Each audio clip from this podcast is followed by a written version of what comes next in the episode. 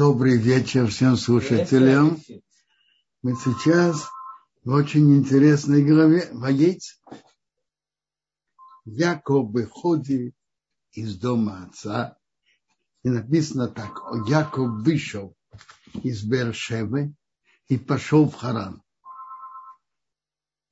Что тут Торы имеет в виду, говоря, он вышел из Бершевы и пошел в Харан? Бейсалыви говорит так. Бывает, что человек идет куда-то по- по-разному. Бывает, что он откуда-то уходит, это его основная цель. А бывает, что он куда-то идет, это его цель. В данном случае у него были две цели. И он вышел из Бершевы, потому что мама ему сказала, убегай, потому что Исав хочет тебя убить. Мама сказала, убегай, выполнить то, что мама сказала, кибудей, почитать маму. Он пошел в Харан, папа ему сказал, иди в Харан и найди себе там себе щеду. Кибуда, почитание папы.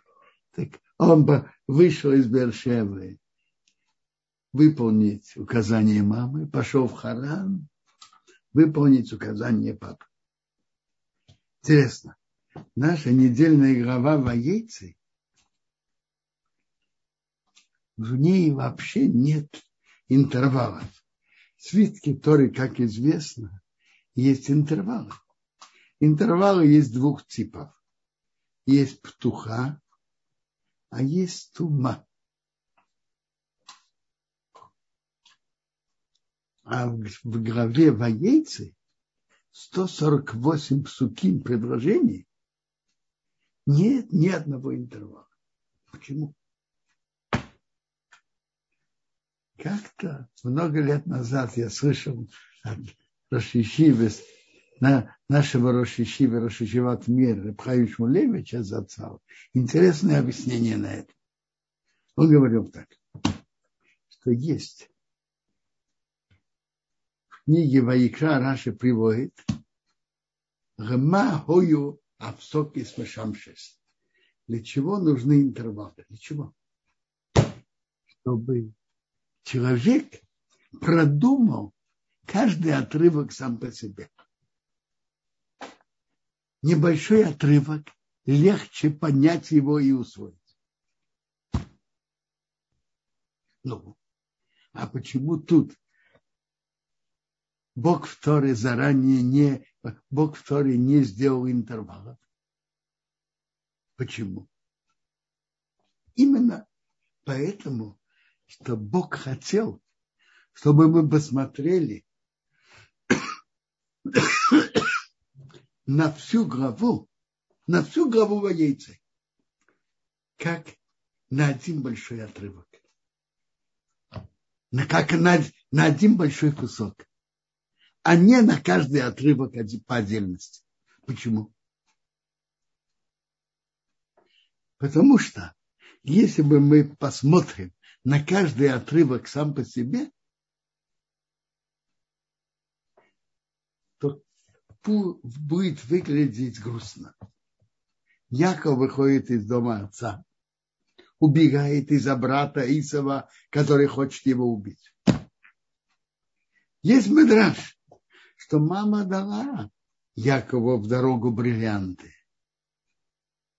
Но его по дороге встретила Элифа, сына Исава. Представим себе беседу между ними. Папа мой, Исав, послал меня убить тебя. Да, но убивать-то нельзя. Да, но папа приказал. Как можно не выполнить то, что папа приказал? Ну, послушайте, а что вы думаете? Когда папа говорит убивать, надо его слушать? Конечно, нет. Ну, но это, это был подход Элифаса. Говорит Яков, знаете, знаешь что? Я тебе дам имущество, что со мной бриллианты. И как Гимара говорит, они хашу в камет. Бедный он, как мертвый. Ты и выполнил приказ папы и оставил меня живым. С Яков идет без копейки в кармане. И идет искать себе пару, искать девушку. Он идет в дом Равана.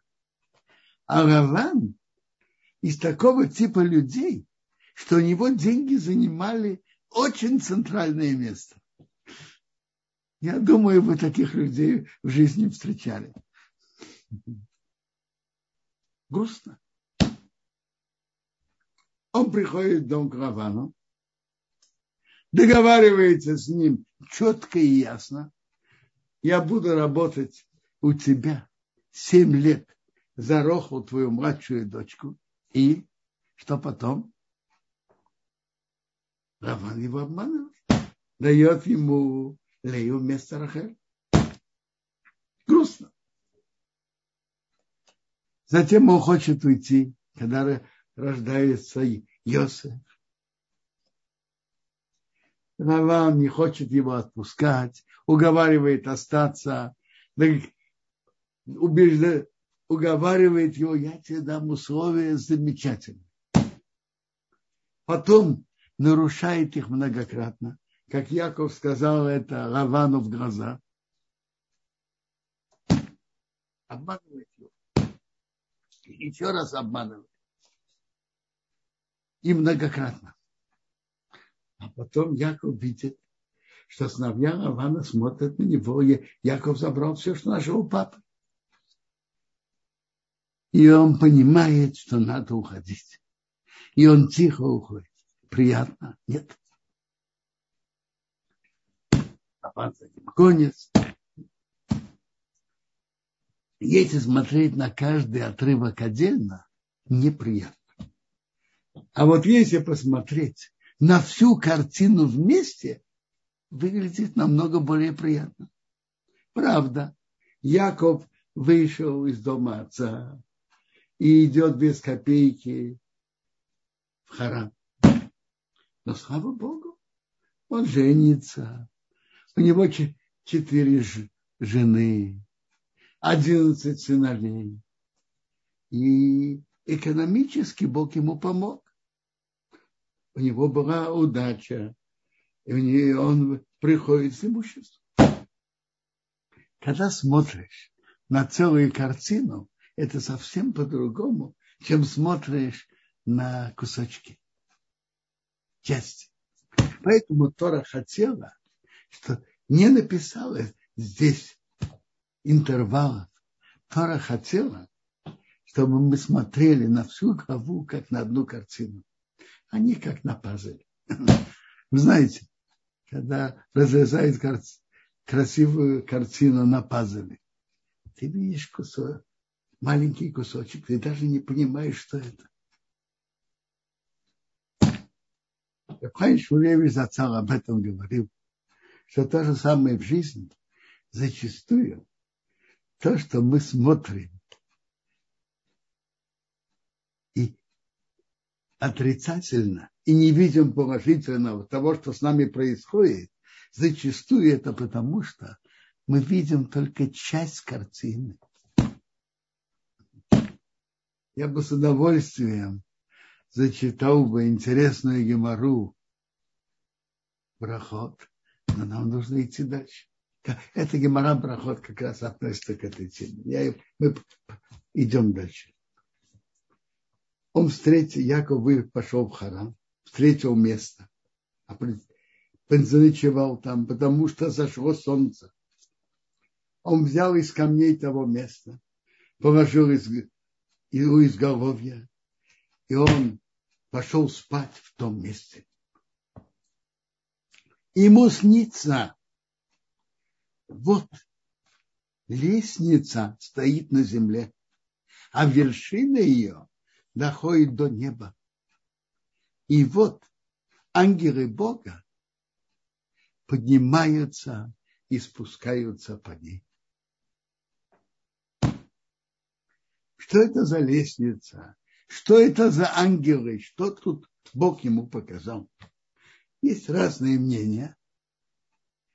В пирке Дребреза, в таком медраше, приводится, Яков сейчас выходит вне земли, святой земли Израиля.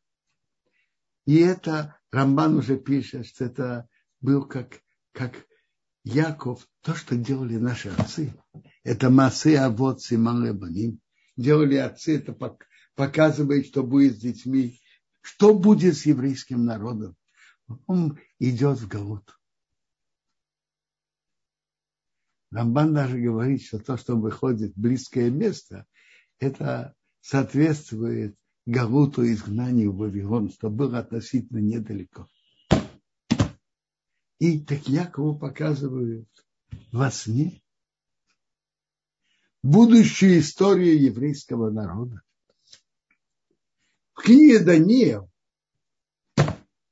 приводится видение, которое он видел. Он видел в видениях четыре зверя, он видел четыре царства, которые будут властвовать над еврейским народом. Яков видит, у каждого царя, у каждого из царств есть свой ангел. Яков видит, ангел Вавилона поднимается на 70 ступенек и спускается. Что это означает? Вавилон будет властвовать над еврейским народом 70 лет. И потом они сойдут своего величия. Их место займет Персия и Мидия. Затем ангел Персии поднимается на 34 ступеньки и спускается. Они будут властвовать над еврейским народом 34 года. Затем поднимается ангел Греции, Яван, и спускается. Греция, Яван будет властвовать над еврейским народом 180 лет. Под, под их властью уже были события Хасмани, тяжелые события, тяжелые гонения еврейства, и затем восстание Хашмонаим, который мы будем праздновать вот-вот в Хануку. Так они властвовали над еврейским народом 180 лет и потом освободились от них. А, то есть а, ангел Греции, представитель Греции, поднялся 108 ступеней и сошел. Медраж говорит, затем поднимается ангелы дома, поднимается 100 ступеней, 200 ступенек, 300 ступенек, 400 ступенек не сходит. Я говорю, уже, уже спустись. Я ушел Тора, спустись в преисподнюю. То есть ему показали будущую историю еврейского народа. И вот Бог стоит возле него и говорит, я Бог, Бог твоего, а, твоего отца Авраама и Бог Ицхока. Земля, на которой ты лежишь, я тебе ее дам и твоему потомству. И будет твое потомство, как пыль земли, то есть многочисленное. И ты будешь э, расширяться на запад, на восток, на север и на юг. И будут благословляться тобой все племена земли и в твоем потомстве. И в твоем потомстве. А я, и вот я с тобой. Я думаю, понимаю, что в этом предложении двойной смысл. Яков, это же Яков, сам Яков. И Яков – это имя еврейского народа. Так он, Бог говорит Якову, и вот я с тобой, и я буду тебя охранять повсюду, где ты пойдешь. И я тебя верну в эту землю. Это Яков. Но то же самое он говорит про еврейский народ. Я буду с тобой, Бог будет с еврейским народом и будет охранять его повсюду, куда он пойдет, и, вер, и вернет его в эту землю. Потому что я тебя не оставлю, пока я не сделаю то, что я говорил про тебя. Яков проснулся со сна и сказал, действительно есть Бог в этом месте, а я не знал, что есть Бог. Бог есть повсюду. Это место особое, где особо святое, где молитвы особо принимаются. Он испугался и сказал, насколько страшно это место. Это место только дом Бога. И это ворота неба. Значит, ворота неба. Здесь молитвы особо принимаются. Ворота в небо. А. Есть места, в которых молитва принимается лучше. Мы знаем, например, Бекнесете. Молитва принимается лучше. Есть еще места такие. У могилах Бальцадыки хорошее место для молитвы. У, у могилы Рахель. Встал Яков утром, взял камень, который положил из изголовья, и сделал это стоячим камнем жертвенник. И полил масло на нее. Мацеева, и Раши говорит, что это жертвенник из одного камня. Полил масло. Назвал это место Бейсел, а имя того города раньше было Луз.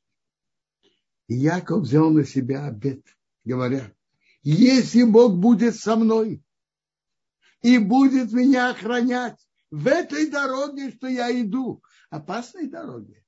С одной стороны опасность Исава, что за мной не гнался. И с Лаваном тоже непросто. Будет меня охранять от Исава и от Лавана. И даст мне хлеб, чтобы есть, и одежду, чтобы одеться а мы без этого не понимаем, что хлеб нужно, чтобы есть, и одежда нужно, чтобы одеть. А? Яков просит минимальное.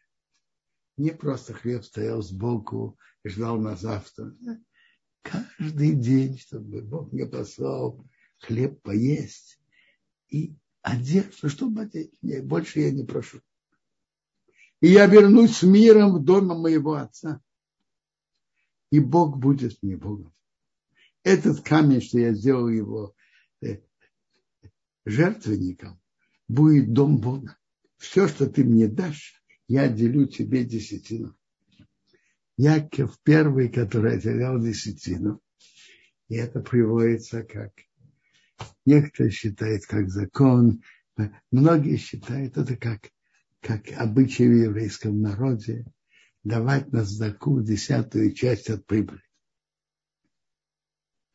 Хорошо это делать, но без, без обета, без недра. Так Яков первый, который сказал, все, что ты мне дашь, я отделю десятину для тебя. Яков поднял свои ноги и пошел в страну сыновей Востока. Харам. Он видит колодец поля, а там три стада овец лежат возле нее, потому что от колодца напаивают стадо, а большой камень у отверстия колодца. Собираются все стада, и, соответственно, стоят там все пастухи. Так когда много людей, э, камень же большой, так они откатывают камень от отверстия закрытия этого колодца, напаивает скот и возвращает камень на, на это же зак, закрытие колодца к своему месту. Яков им подходит. Сейчас мы увидим, их увидим, как Яков к ним обращается. сказал Яков, братцы, откуда вы? Братья. И что ты говоришь другому, начни с хорошего тона, братья. Он хочет им потом сделать замечание, вопрос. Братцы, отсюда, откуда вы? Они сказали, мы из Харана. Он сказал, знаете ли вы Лавана, сына Хора? Вообще-то Лаван был внуком Нахора. Но называют, внука называют сыном. Но, по-видимому, Нахор был больше, более известен, чем. Они сказали, не знаю. Он сказал, мир ли у него? Сказали, мир. Если ты хочешь знать больше подробностей, вот Рахель, его дочка, приходит со скотом. И он сказал, день ведь еще большой. Не время собирать скот. И больше не постите. Напойте скот. Идите, пасите. Они сказали, мы не можем, пока соберутся все стада и откатит камень от, э, от открытия колодца, и мы напоим скот. Три пастуха было недостаточно. Он говорит с ними, а Рахаль пришла со скотом, который у отца, потому что она пастушка, она постоянно посла. Медраш рассказывает, Яков идет в дороге, шел в дороге, в Харан. Он говорит, Мияин Йобы Эзри, откуда придет мне помощь? И там написано в Тилим, Эзри мимо Шем и Сешумаим Борец. Моя помощь от Бога делает небеса и землю. Раки спрашивают, откуда мне придет мне помощь? Я иду без копейки в дом Равана, у которого деньги занимают очень центральное место. Как я могу там как-то с этим устроиться? Что жениться, устроить, свой, устроить свою жизнь? Как я смогу? Моя помощь от Бога делает небеса и землю. И Бог ему показывает. Он приходит. Трое пастухов на месте, отдохнувшие, не с дороги, не могут откатить. А Яков сам с дороги один. Так как мы сейчас прочитаем. И было, когда увидел Яков Роху, дочку Равана, братом его мамы, имя Искот, Равана, брата мамы, то есть как родство, подошел Яков и откатил камень от открытия э, колодца и напоил скот Равана, брата его мамы.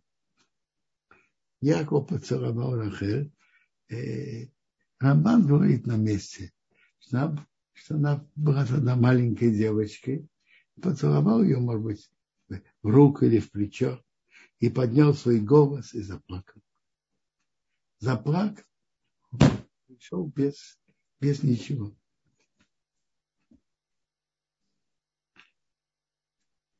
Рассказал Яков Рахель, что он брат ее отца, значит, брат-родственник, и что он сын Ривки. Побежала, сообщила папе. Если вы помните, Ривка побежала, сообщила маме. А тут сообщает папе. Ответ простой. У Ривки мама жила. Так девочка, прежде всего, бежит к маме. У Рахель мама уже умерла. Кому она расскажет? Только папе. И было, когда Лован услышал слух про Якова, сына его сестры, он побежал навстречу, обнял его, поцеловал его, привел в дом и рассказал, сказал он Равану все, все вот эти, все, что было, все эти слова.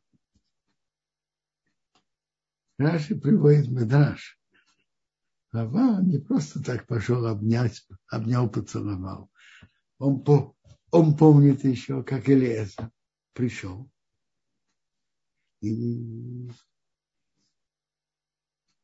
с десятью верблюдами. А тут Яков пришел, приходит сам. Ну, обнял.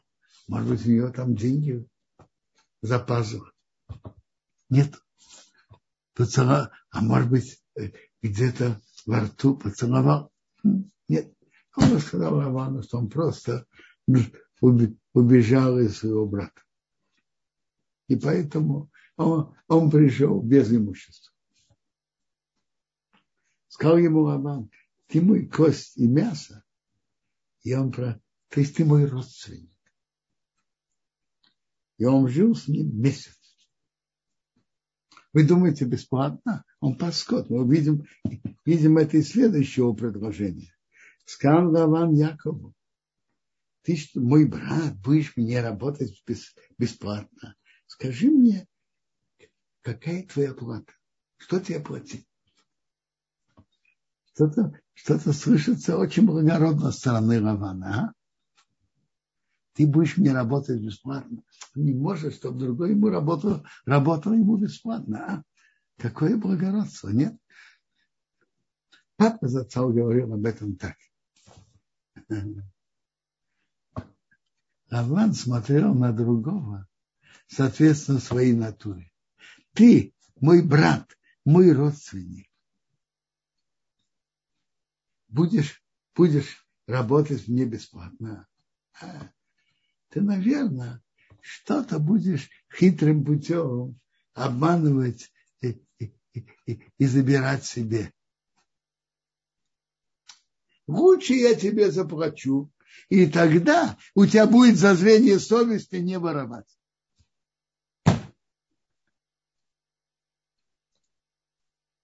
Лучше скажи мне, сколько тебе платить, и тогда я буду более спокойным, что ты не будешь воровать.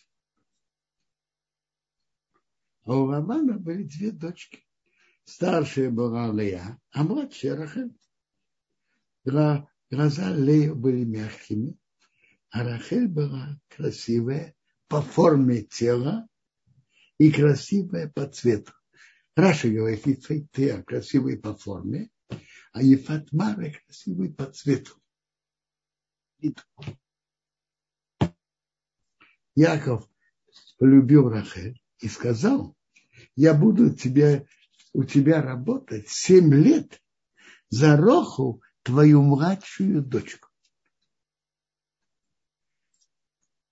Мидраш уже подчеркивает, Раш это приводит. Яков знал, что Лаван обманщик.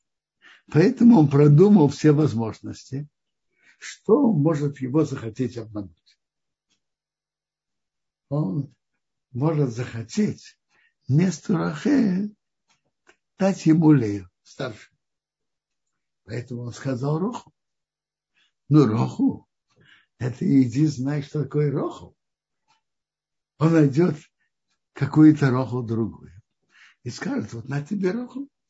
Ты работал 7 лет, вот на тебе. Твою дочку. Ну, но он же может и переименовать тоже. Поэтому он сказал, роху, твою дочку младшую. То есть как будто снял все возможности обмана. А? Мы, мы сейчас увидим, что вышло. Вы знаете, в еврейском мире купцов известное выражение, как кто-то хотел говорить другому, я говорю с тобой наиболее ясным и четким языком, говорили так, я говорю с тобой берохул битха актану, рохул твоя дочка младшая, то есть наиболее ясным и четким языком, как Яков говорил слова. Сказал Лаван, лучше дать ее тебе, чем дать ее другому человеку останься со мной. Яков работал за Роху 7 лет. И это были в его глазах как несколько дней, потому что он ее так любил. Когда кончились 7 лет, сказал Якову Равану, дай мне мою жену, потому что наполнились мои дни, я приду к собрал всех жителей этого места и сделал пир. В других местах в Танахе, когда говорят сделал пир, пишут, по, пишут по, по другому порядку. Сделал пир и собрал жителей места. Поэтому Медраш говорит, он раньше собрал всех жителей места. Скажите, пожалуйста, до того, как Яков пришел, были проблемы с дождями? Были. А как сейчас? Все нормально. Так вы знаете, я хочу, чтобы он тут еще остался. Он э, хочет взять Роху, и он ее любит. Я ему дам вместо нее Лею, но вы помалкиваете. И потом он останется тут еще семь лет. Говорит, будем помалкивать, будем молчать. Да, ну давайте, давайте что-то в залог. Они дали ему в залог деньги, за эти деньги он купил э, хлеб, там, то, то.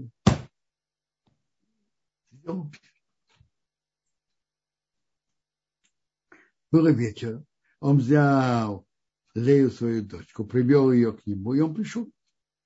Раван дал ей Зилпа, свою служанку, свою рабыню, Лею своей дочке, как, как рабыню.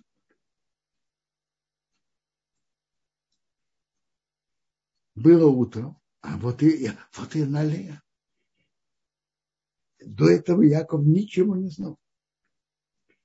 Так он сказ, сказал Лавану, что ты мне наделал?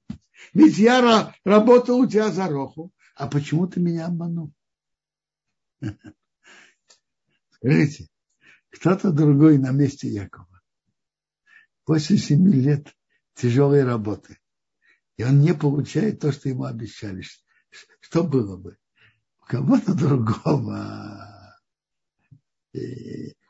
Может быть, немель была бы перевернута в доме у, у хозяина и так далее. Нет?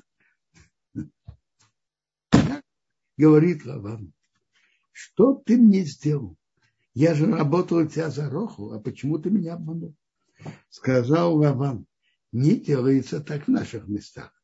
Дать младшую перед старшей.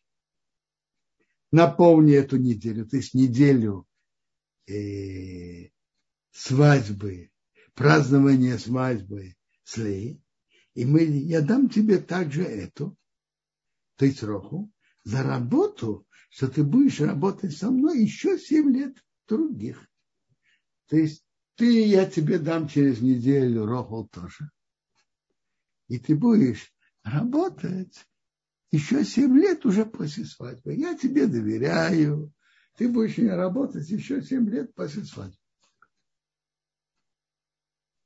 Да давайте поймем, что это вообще за, за слова и что за аргумент.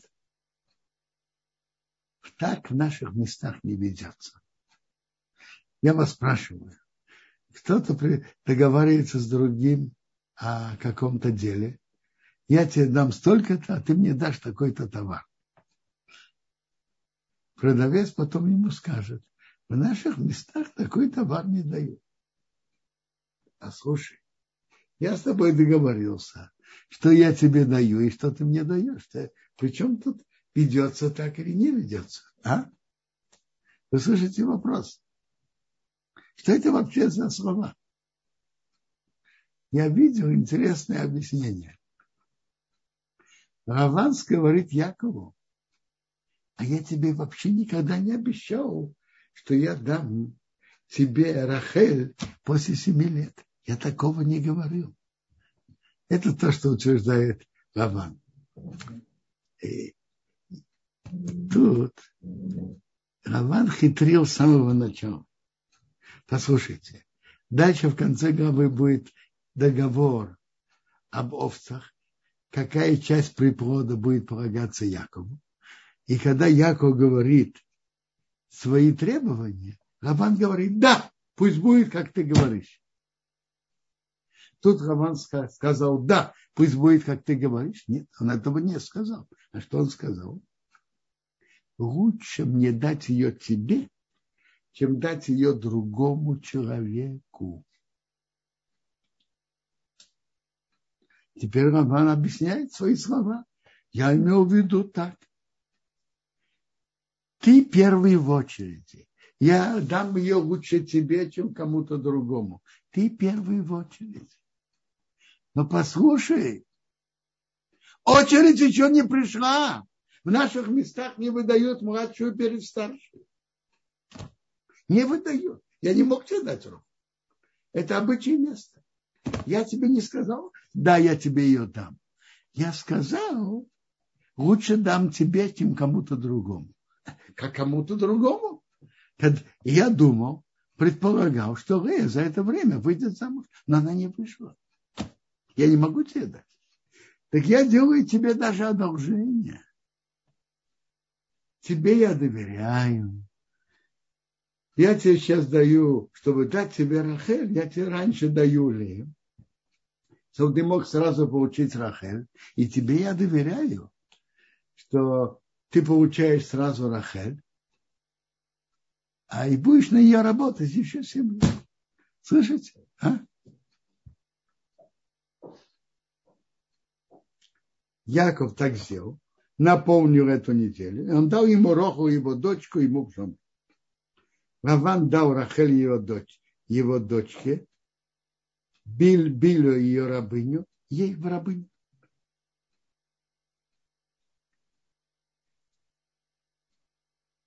Он пришел также к Рахе, и он любил Роху больше, чем Рея. И работал у него еще семь других лет. Почему написано еще семь других лет? Что семь следующих лет он работал так же честно, как первые семь лет. С той же честностью, как и первые семь лет. С той же честностью, несмотря на то, что Роман его обманул. С той же честностью. Вот это одно из великих достоинств, мы должны учиться от Якова. Честности в работе и преданности к работе. Гмара учит. И Якова, как он э, сторожил овец, с какой осторожностью, с какой преданностью, может быть, еще больше, чем он был обязан. Он работал очень честно. Это мы должны учиться от Якова. Увидел Бог, что Лея нелюбимая, раскрыла ее матку, а Роху бездетная. Есть правило у Бога. Это написано в Кохелет. Воэреким Евакиша Снирдов. Бог ищет того, кого преследует. Бог ищет того, который страдает. Роху Лелея, Лея была любимой, а Роху была любимой, а Лея была менее любимой. Так кому Бог послал детей? Нелюбимой, чтобы поднять ее уважение и любовь в глазах мужа. Так Бог увидел, что Лея нелюбимая, раскрыл ее матку, а Роха бездетная. В Торе написано снова, снова не ненавистная, но Радак объясняет так, что когда есть две жены, и одна очень любима, а другой любовь меньше, так это выражение, что не хватает любви, выражает, так выражается. Понятно, что Илею Яков тоже любил, но Роху любит намного больше. Основа ведь отношения между мужа к жене – это любовь. Так когда не хватает любви, поэтому так говорят такое выражение. Она забеременела Лея и родила сына, назвала его имя Рувень. Потому что она сказала, Бог видел, мои страдания. Теперь муж будет меня любить. Стала беременна, еще родила сына. Сказала, Бог уви, услышал, что я нелюбимая. И дал мне этого тоже. Назвал его имя Шимон. Стала еще беременной, родила сына. Сказала, теперь этот раз мой муж присоединится ко мне потому что я родила ему трех сыновей. Поэтому назвала его имя Леви. Леви это присоединиться. Муж присоединиться ко мне. Потом стала еще беременной, родила сына, сказала, этот раз я буду благодарить Бога. Поэтому назвала его имя Иуда, от слова Идой, буду благодарить. И она остановилась от рождения. Раши приводит, что наши матери были пророчицами. Они знали, что у Якова будет четыре жены и двенадцать сыновей. То сколько, как говорят, план? Двенадцать разделим на четыре. Три. Трое сыновей. А я сейчас родила четвертого, перевыполнила план. Так это особая благодарность Богу. Медраж приводит, что многие говорили, что есть два сына у Ривки, Яков, Исов и Яков, и две дочки у Лавана, ее брата, Лея и Рахель. Ну, Старшие к старшему, младшие к младшему. Лера спрашивала людей, а что за человек Исав? Ведет себя очень недостойно. И, и как разбойник, и в других вопросах. Так она много плакала и молилась, чтобы она не досталась Исаву. Медраж говорит на это такие слова. Кашая отфила. Молитва очень твердая, твердая сила. Что не только она стала, что это аннулировало то, что должно было быть, что она должна была бы прийти к Иса, бы стать женой Иса. Не только это аннулировала, но она еще стала женой Якова еще раньше, чем Рахель. Молитва – это твердая вещь. Она может менять, менять то, что должно было быть.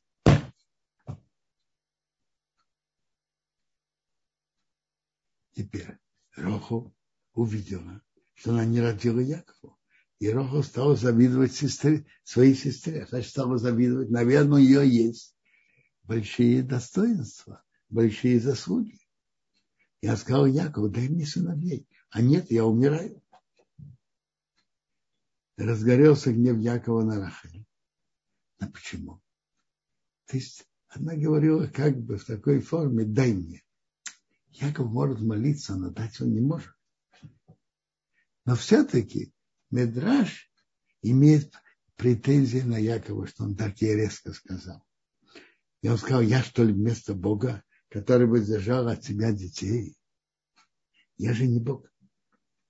Она сказала, вот моя рабыня Била, приди к ней и будет родить на моих коленях, то есть она будет рожать, а я буду э, э, нянчить, и я построюсь тоже через нее. Что это за ответ? Раша приводит.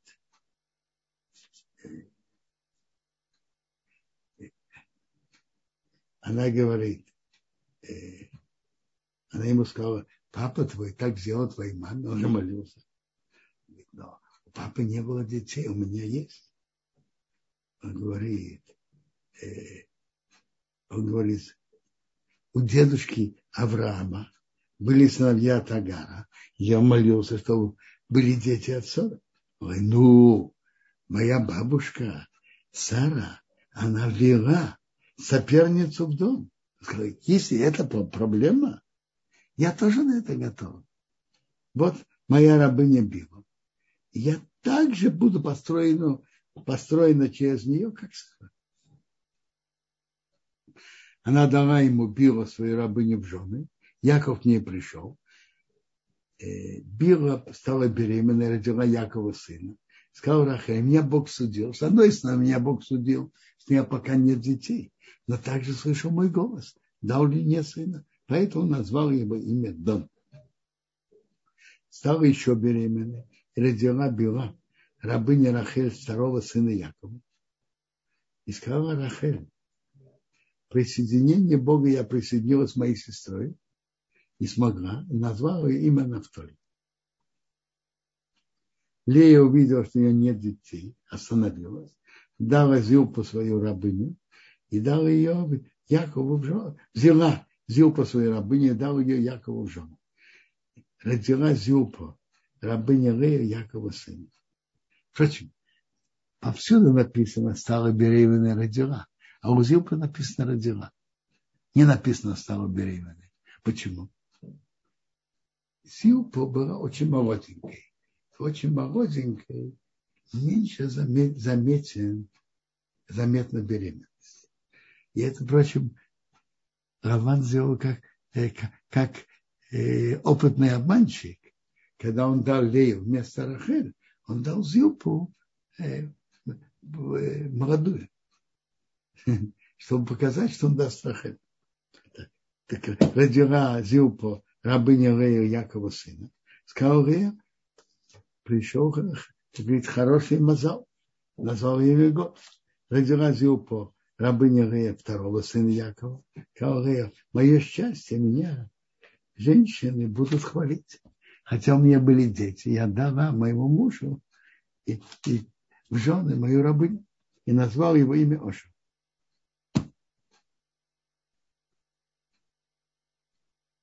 Рубин во время жатвы пшеницы нашел такое растение дудаим, привел к Рее. Рохал сказал к Рее, дай мне дудаим твоего сына. Сказал, мало ли ты взяла моего мужа, хочешь взять дудаим моего сына. Сказал Рахель, поэтому пусть он будет, будет с тобой эту ночь вместо дудаим твоего сына. Яков пришел с поля вечером, она вышла ему навстречу Лея, кому ко мне приходи, потому что я тебе нанял за Дадаим сына. И он и был с ней в ту ночь. Бог услышал, конечно, хотела иметь детей от Якова, стала беременна, родила Якову пятого сына. Сказала Лея, Бог дал мою плату, что я дала мою рабыню моему мужу. Назвал его имя Исахар.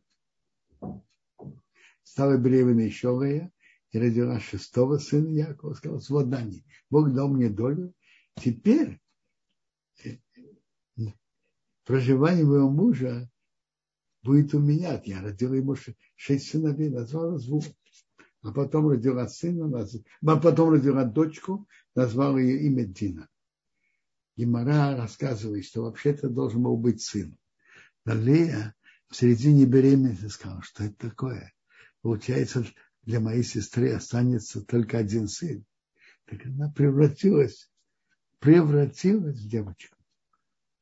Бог вспомнил Рахель, что она передала признаки своей сестре, чтобы сестра Лея не пристыдилась. Бог не услышал, раскрыл ее матку. Стала беременной, родила сына. Сказал, Бог убрал мою, мой позор.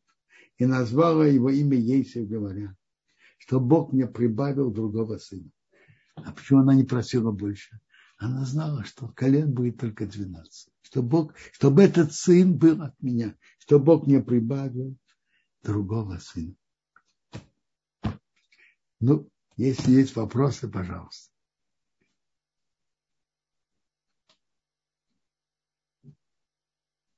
А, спасибо большое, Квадарав. За урок есть несколько вопросов в Ютубе, там были первые поднявшие Давайте, эти вопросы, поэтому... Первый вопрос такой. Э, Яков спрашивает, «Э, можно вопрос, как получилось так, что Яков не увидел, что с ним Лея? Лаван устроил ему очень хороший праздник. Послушайте, э, Медраж приводит, что потушили свечки. И он просто не видит. Так Медраж рассказывает. Медраж даже говорит, что вы думаете? Мы такие нескромные, как вы. Мы скромные.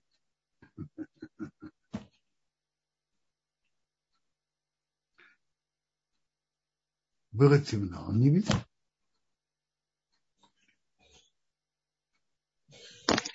Э, спасибо, Квадорав. Еще вопрос от Якова. Э, у него был особый дар, что вода поднималась к нему навстречу. У кого? У Якова. Может быть, но интересно, мы тут это не встречаем. Мы видим это проливку еще. Тут это не, не упоминается.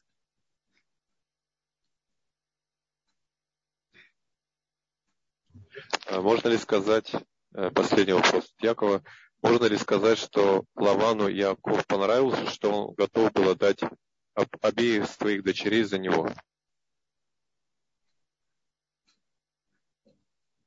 Что значит понравился? Для Якова э, Раван все закрутил, чтобы была у него выгодная сделка. Это то, что Раван сделал. И как э, опытный обманщик. Спасибо, Квадраф. Артур спрашивает, что известно о Зильге и Бильге? За что они стали рабынями? А, смотрите, я не знаю за что.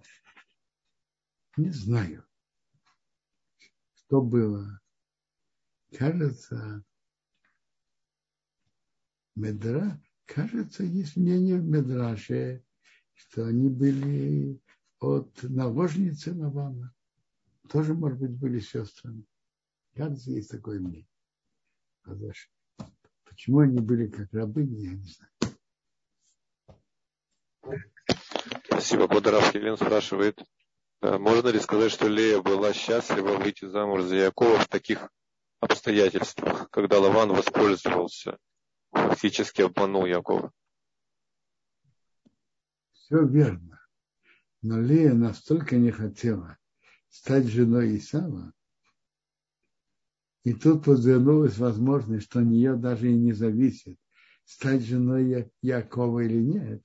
Ее никто не спрашивает. Она была этим довольна.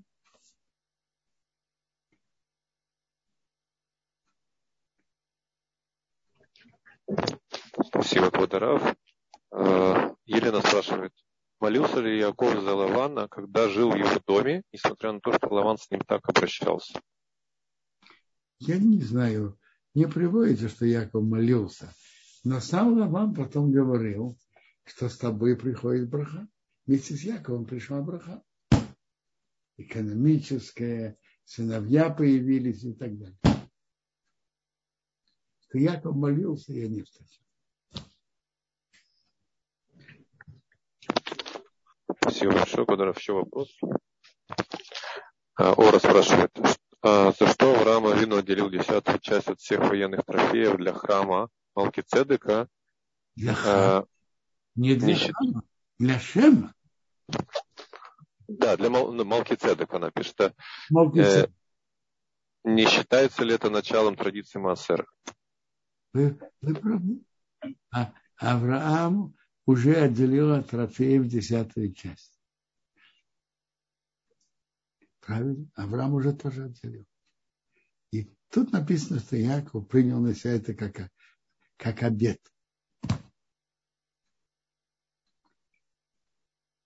А, еще, еще вопрос, Ударов. А, Андрей спрашивает, почему в Торе часто встречаются числа, кратные трем? Три, шесть, двенадцать. Двенадцать сыновей. Это не случайность? Смотрите, двенадцать сыновей, это должно было быть 12, а вот почему и именно это число, кратное трем, не, не знаю. Может быть, есть что-то в, в этих числах? Не знаю. А, еще вопрос от Андрея. Мог ли Яков отказаться от Леи, или тогда из, из-за обычая места ему не досталось бы Рахель, и тогда бы Яков нарушил традицию? Я не знаю, насколько обязаны такую традицию сохранять. Это были отговорки Равана.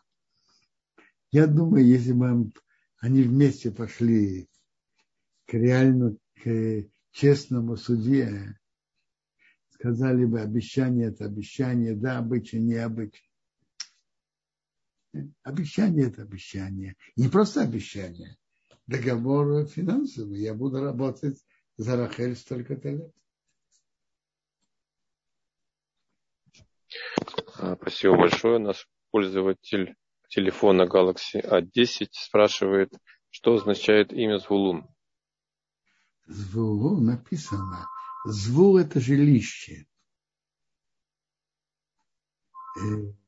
Звулун – это жилище. Место, где будет жить мой муж, будет со мной. Потому что я ему родила шесть сыновей. Так написано второе. Звук. Вот написано про храм, это звук, место обитания Бога. Звук.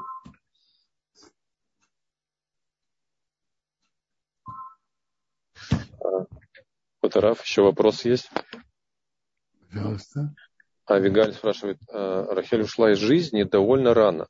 И я слышала, что Бильга воспитывала детей и прошла, прошла долгий путь вместе с Яковом. Почему же она не является проматерью? О ней больше нигде ничего не слышно. Смотрите, она занимает свое место, Била, но все-таки проматери это остается Рахель Илья.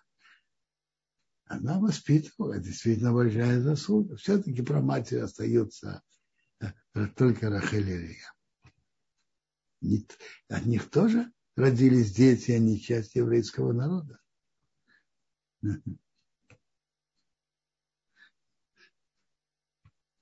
Если закончились вопросы. Кударов, вопросов сегодня э, наплыв вопросов. Я не знаю, успеем ли мы. Хорошо, да. Тогда я готов. Я просто хочу что-то продолжить, что я пропустил. Но вопросы это я слушаю. Да. Э, Владимир из Петербурга спрашивает, каким образом почувствовать, понять, где твоя половинка, кто твой потенциальный супруг? Вопрос хороший, но как на это можно ответить? Смотрите, надо действительно серьезно об этом думать и молиться, что Бог послал, послал твою половину. А как тут можно сказать?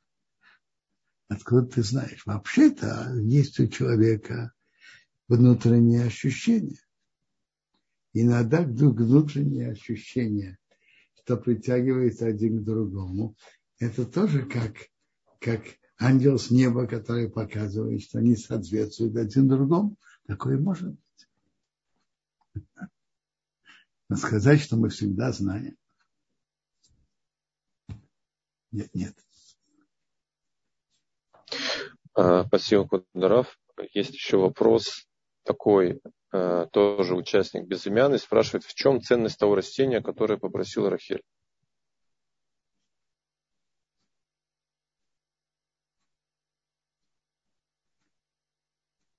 Я не знаю. Рамбан приводит мнение, что это хорошо, чтобы стать беременной. Но Рамбан это мнение отвергает.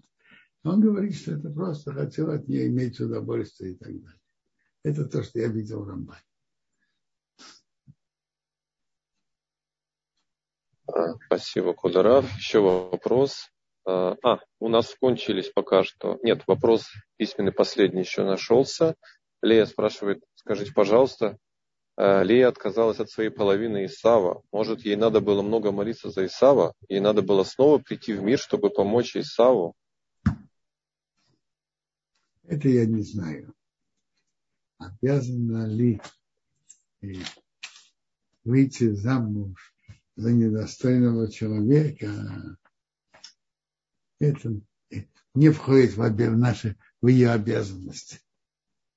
Каждый человек должен стараться, мужчина, жениться на достойной жене, женщина, жени, выйти замуж за достойного мужа это не входит в обязанности перевернуть другого. Бывает такая ситуация, когда живут вместе, и один из них делает чуву, и они между собой связаны, помогает другому тоже подняться, и идти, подняться и вернуться к соблюдению заповеди. Такое бывает. Но идти человеку к недостойному никто не обязан. Кударав, у нас осталось буквально одна минута и две поднятые руки. Что мы сделаем? Кому-то поднимите одному, кому попадает, что можно сделать. Да, вот тогда тому, кто первый поднял. Курт, пожалуйста, мы вам включаем звук. Ваш вопрос.